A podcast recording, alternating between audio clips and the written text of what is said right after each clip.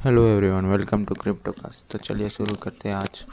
तो आज चाइना के सबसे बड़ा सोशल मीडिया मैसेजिंग और पेमेंट ऐप्स है, जिसका नाम है वीचेट जिसके ओवर एक बिलियन यूज़र्स भी है और ये इंटीग्रेट करने जा रहा है वहाँ का डिजिटल युवाइन यानी कि उनकी चाइना की डिजिटल करेंसी उनके पेमेंट ऐप में इंटीग्रेट होगी।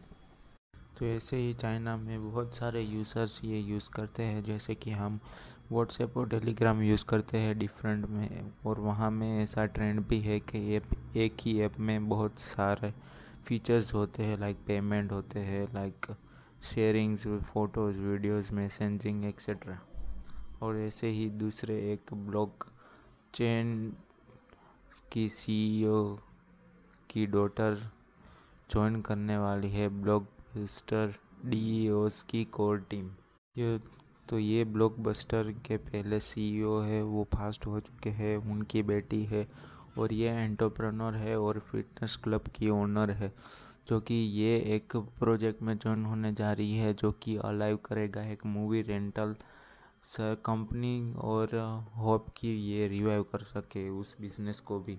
तो ऐसे ही पॉलीगॉन का नेटवर्क की एक्टिविटी स्पाइक हो चुकी है, क्योंकि उनके क्योंकि इनके एनएफटी की sale high all time high के आसपास पहुँच चुकी है। तो और ये ऐसे भी एनएफटी मार्केट में अपने न्यू कस्टमर अट्रैक्ट कर रहा है और डेमोग्राफिक की वजह से। और यहाँ पे बहुत सारी गेमिंग कंपनी और डेवलपर भी कलेक्टेबल्स अपने लेने आ रहे हैं इस नेटवर्क के ऊपर। तो आखिरकार क्या रोक रहा है इन्वेस्टमेंट फर्म को बिटकॉइन में इन्वेस्ट करने की वजह से?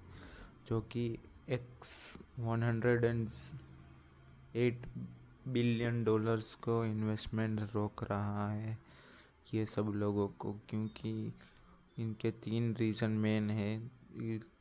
जिन्होंने सर्वे सर्वे में कहा है कि उनमें से उनको लगता है सिक्सटी सेवन परसेंट को कि बिटकॉइन की वोलेटिलिटी की वजह से है और फोर्टी नाइन परसेंट को उनको लगता है कि इनका रेगुलेशन अभी होगा, होने वाला है और ये अनसर्टनिटी की वजह से इन्वेस्ट नहीं करते और लास्ट के दो परसेंट वाले हैं, वो सोच रहे हैं कि ये एक इन्वामेंट क्या हार्मफुल होगा और इसका कार्बन फ्रूट प्रिंट ज़्यादा हो क्या क्योंकि इनको प्रूफ ऑफ़ वर्क लगता है माइनस को। तो मैं ये क्यों बोल रहा हूँ? क्योंकि last night forty seven thousand dollars से अभी बिटकॉइन पहुँच चुका है फोर्टी टू थाउज़ेंड डॉलर्स के आसपास, इसीलिए बहुत सारे लोग डरते हैं। इस वोलेटिलिटी की वजह से कि बिटकॉइन डूब ना जाए।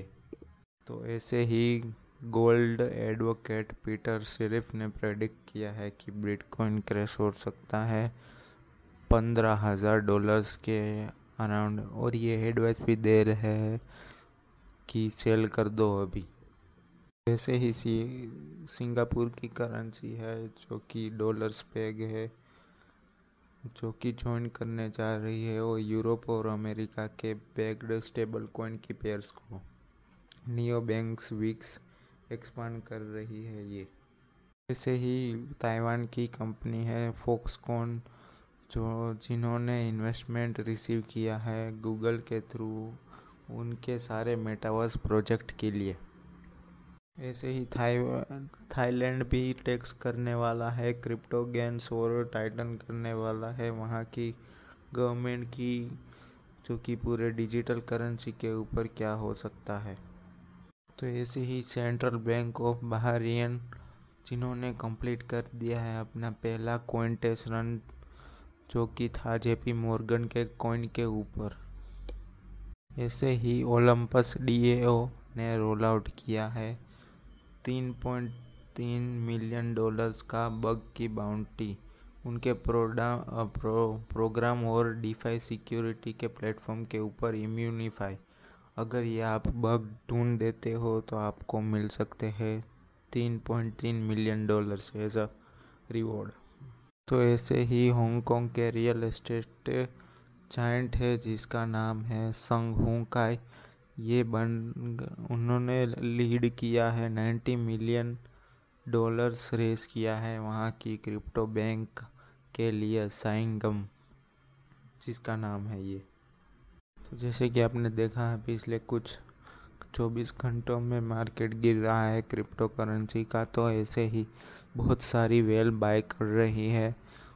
मैटिक चेन लिंक और इथीरियम और यूएसडीटी इनमें से सबसे टॉप में आता है इथीरियम और एफिनिटी ई एन जी गाला ये सारे कॉइन्स बहुत सारे लोग अभी बाय कर रहे हैं क्योंकि इनकी प्रोजेक्ट्स की वैल्यू बहुत अच्छी है और इनका फ्यूचर बहुत ही ब्राइट है इसीलिए। तो बस आज के लिए इतना ही, मिलते हैं कल। आप हमें फॉलो करें on Spotify and on Instagram you.